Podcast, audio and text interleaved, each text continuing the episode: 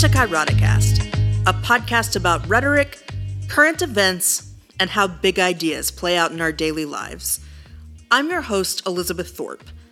Our goal at Kairoticast is to look at how rhetoric functions in the real world. This is our 100th episode. Carl and I want to thank you for joining us on this little journey of ours.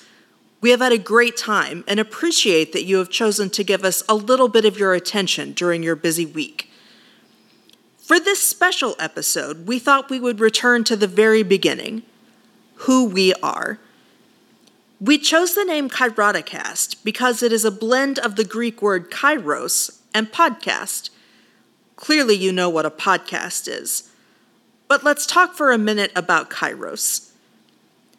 Kairos is an ancient Greek word meaning the right, critical, or opportune moment. In rhetoric, kairos is a passing instant when an opening appears which must be driven through with force if success is to be achieved. So, kairos means that you must find the best situation, taking timing into consideration, to speak or act. We here at Kairoticast take that idea pretty seriously. It's why we try to keep as current as possible. We want to address the issues of the day in the moment, to act at the right time, and to give you time to respond. It's why we try to come to you as close to once a week as we can. We want to be speaking at the right time for the right reaction. Kairos was central to the sophists who stressed the rhetor's ability to adapt to and take advantage of changing contingent circumstances. We like the sophist way of thinking about it.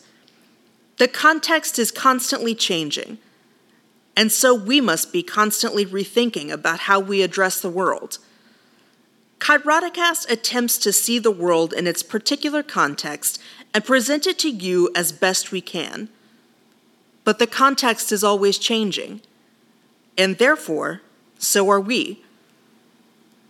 Kairos is, for Aristotle, the time and space context in which the proof will be delivered. In his rhetoric, one of the ways that Aristotle uses the idea of kairos is in reference to the specificity of each rhetorical situation. Aristotle believed that each rhetorical situation was different and therefore different rhetorical devices needed to be applied at that point in time. We at Kairoticast may not apply logos, pathos, and ethos to each situation, but we try to bring the appropriate theory to bear on real life situations for you as is necessary. Rhetorical theory is broad and wide ranging. There is a great deal we can learn from it and different theories and devices may be appropriate in different circumstances and examples. Aaron Hess provides a definition of kairos for the present day that bridges the two classical applications. Hess addresses John Poulakos' view that, in short, kairos dictates that what is said must be said at the right time. He also suggests that in addition to timeliness, Kairos considers appropriateness. According to Hess, Kairos can either be understood as the decorum or propriety of any given moment and speech act, implying a reliance on the given or known, or as the opportune, spontaneous, or timely. Appropriateness is a difficult concept. What one person considers appropriate, another may not. This can veer dangerously into conversations on civility, which is a contentious topic these days.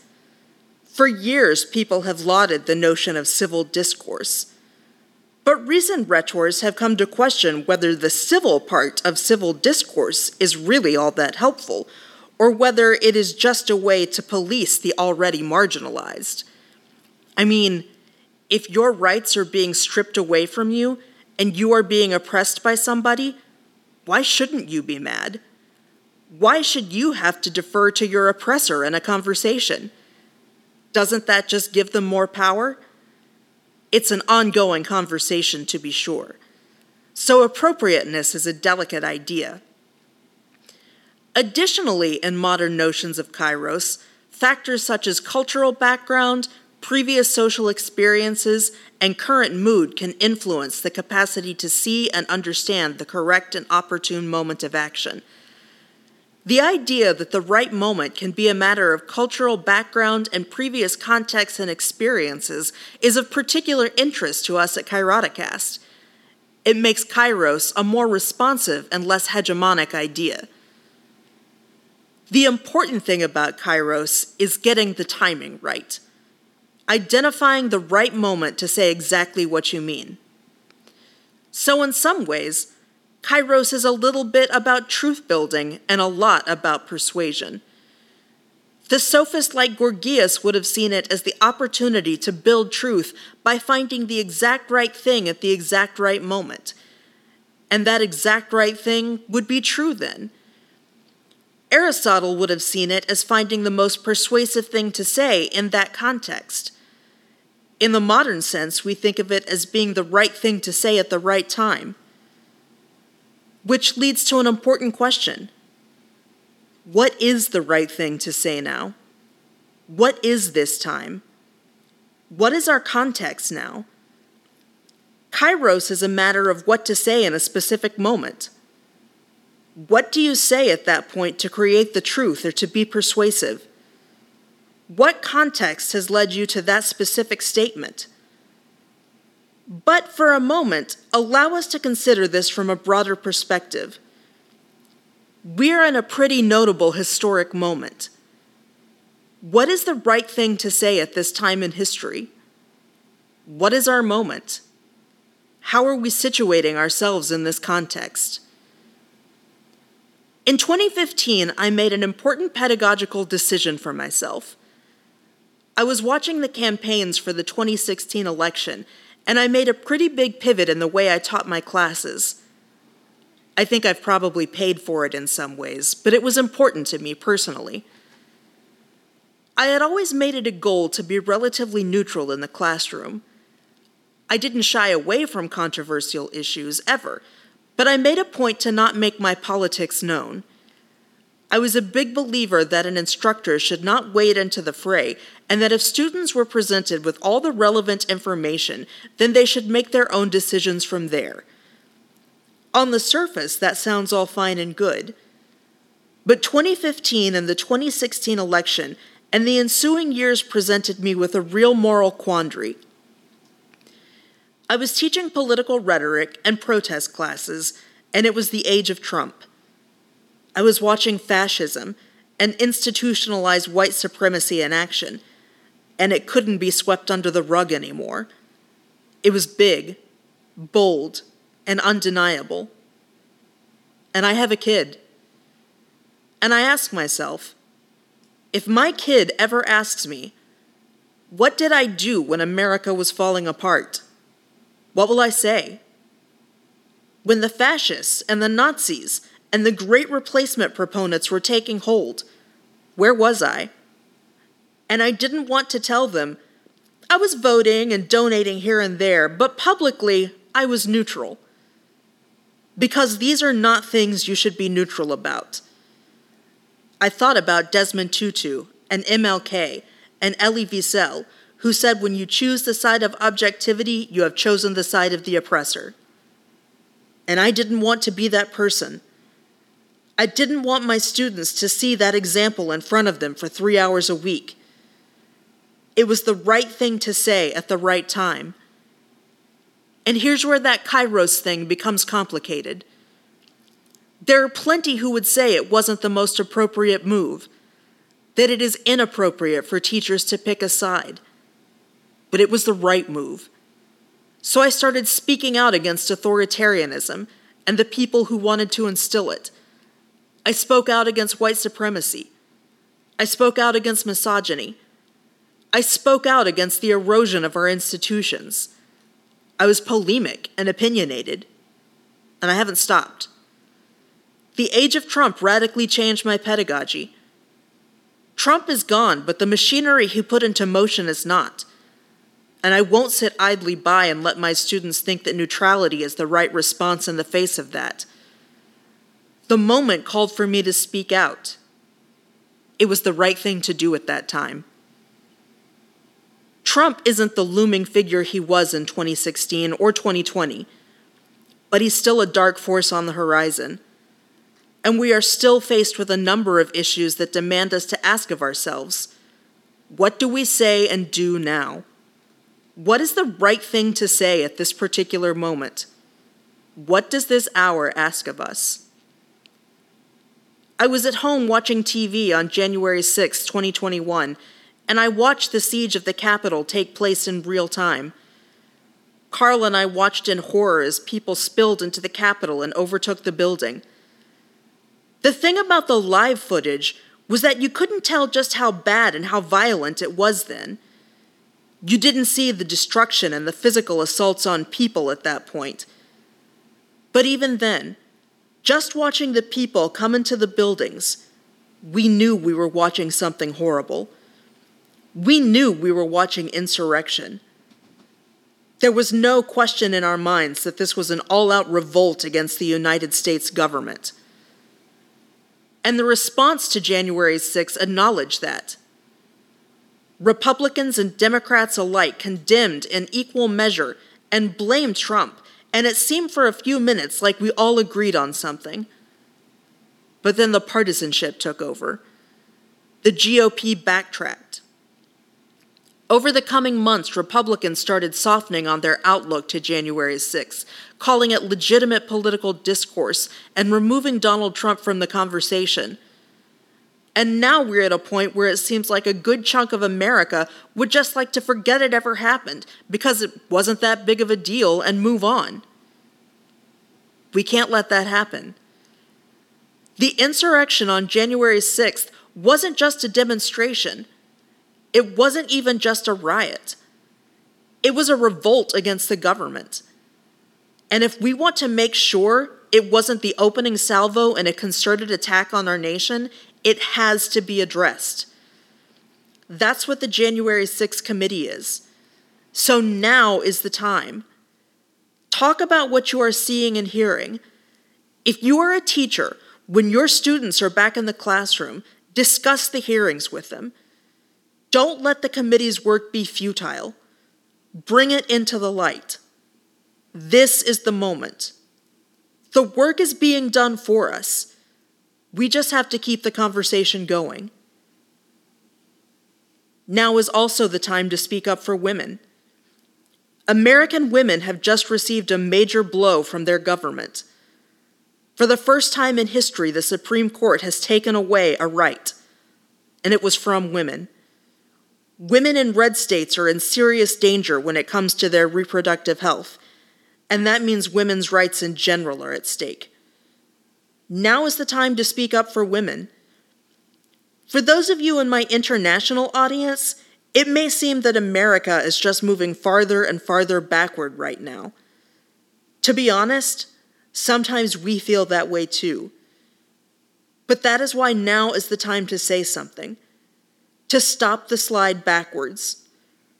Reach out to your representatives. Talk to the people who you will be voting for. Make sure they know that you think women are real people who deserve real rights. Find an audience. Talk to people who matter. This battle has been going on for 50 years. This is not new. It's not like this is the first time women have needed your voice. But now lives depend on it. This is a crucial moment. The context is different now because the laws themselves are changing. Use your voice or your wallet or your computer or whatever you can to let people know that women matter. Otherwise, they won't. Another group of people who are under attack right now are the LGBTQ community. If Clarence Thomas had his way, all of the strides the queer community had made in the last few decades would be erased entirely. And he's very public about that. The Trump administration led a sustained attack on the queer community throughout his administration. And the continued flood of anti trans laws that are coming from the states is staggering. States such as Texas and others that have followed suit have made it illegal to give gender affirming care to trans kids and have threatened to separate trans kids from their parents. They have turned teachers and medical staff into police in these efforts, weaponizing the relationships that kids rely on most for support. These are terrorizing laws with heartbreaking outcomes. People are in danger because of these laws, and they are based on nothing but hate. The Visitor Center at the Stonewall National Monument will open in 2024. They had their groundbreaking ceremony in June. Think about that for a minute. What started as an anti cop riot has become a national monument to queer power and love. Stonewall started the Pride movement. It is what happens when people seize the right moment to do and say the right thing. The world changes. Support the LGBTQ community. Speak out against the oppression. Don't let people get away with hateful comments. Support queer businesses and don't spend money in places that are terrorizing gay and trans people. These are scary times for the queer community. Be an instrument of love. There is a concerted attack on teachers and our education system going on right now that demands our voices. Forces from the right are intent on dismantling the public education system through privatization, systems of vouchers, attacking teachers' credentials, in some cases, eliminating teachers' credentials, delegitimizing educators, and using the pandemic as an excuse to pan education in general. Make no mistake, an attack on education is an attack on democracy. Public schools are the backbone of our democratic society.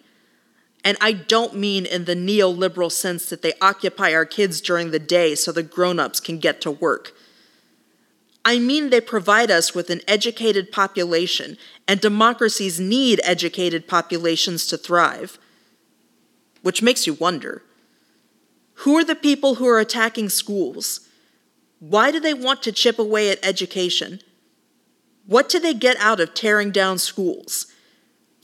A cynical person might think that they benefit from an ignorant population.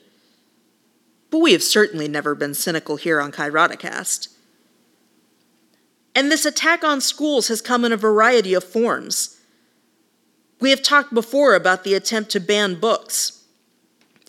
The books under review and being pulled from school curricula deal with race and LGBTQ issues. These are populations that deal with marginalization in a number of ways. Some of these kids need access to these books at school because it's where they have access to books. They may not be part of larger communities where there is a supportive environment of literacy. They may not be in a situation where they can easily get to the library. Their parents may not support their reading habits, either because of environmental reasons or because they are marginalized. These kids need representation in school. And quite frankly, those kids who aren't marginalized need to see those kids represented just as much. We can't relegate the stories of marginalized people to places where only certain people go. When we tell these kids it's okay if your story isn't told at school because you can find it at the library, it's tantamount to marginalizing them all over again. Because what they may hear when we say that is that it's okay if your story isn't told. Once again, if we were cynical, we would say that this is part of an attempt to keep kids ignorant. If kids don't know there are different kinds of people out there, they won't learn to accept different kinds of people. We all know ignorance breeds hate. This brings us to the trumped up argument over CRT. As we have noted before, critical race theory, or CRT, is an academic discipline composed of scholars in the United States who have examined how supposedly colorblind laws may enforce systemic racism and how transforming the relationship between law and racial power can achieve social justice.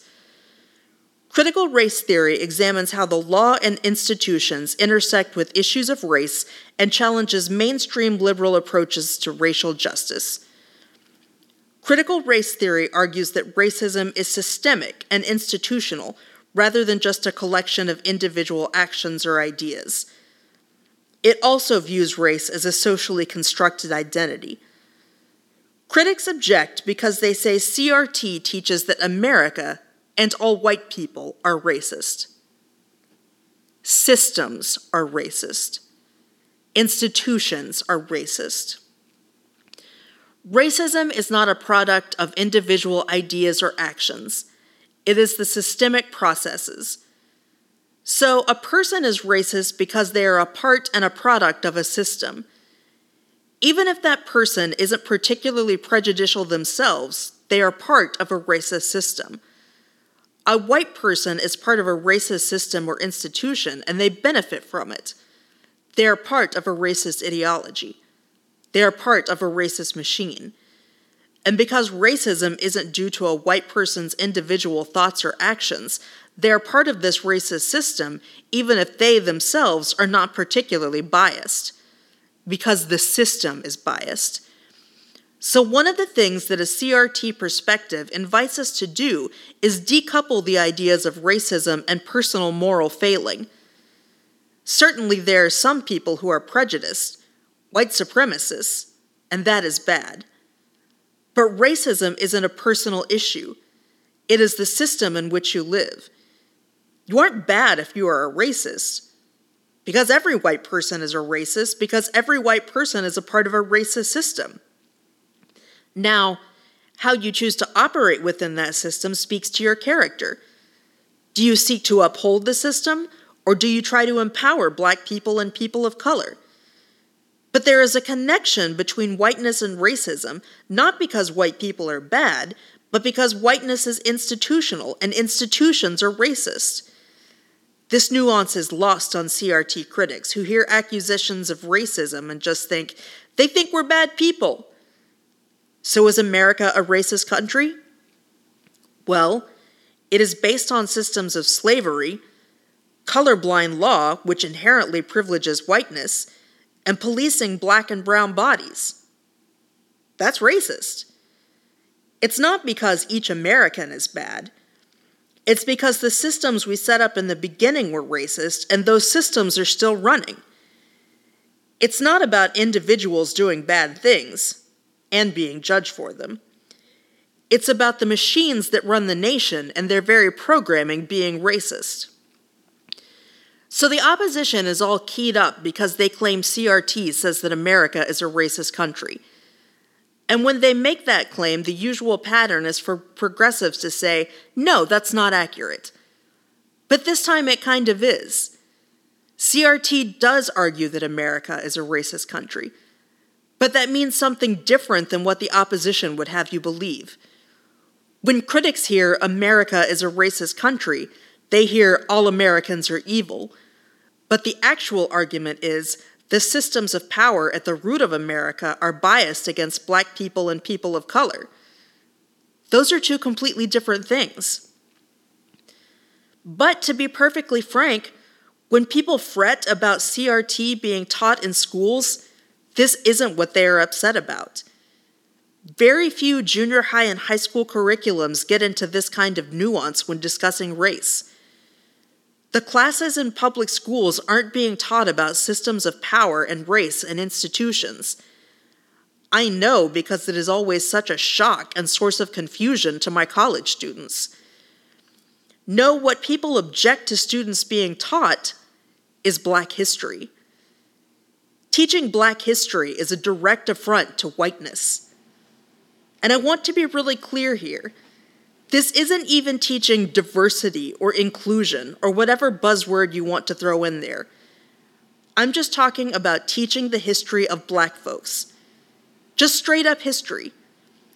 Teaching the history of black people or native people or Latino people is such a challenge to white supremacy that people in power are trying to outlaw it. Forget the theorizing or the critical approach to history that CRT asks. We're talking about just teaching straight up history. But because it is black history or native history, it gets labeled CRT and banished. Because anything other than a white story is an affront.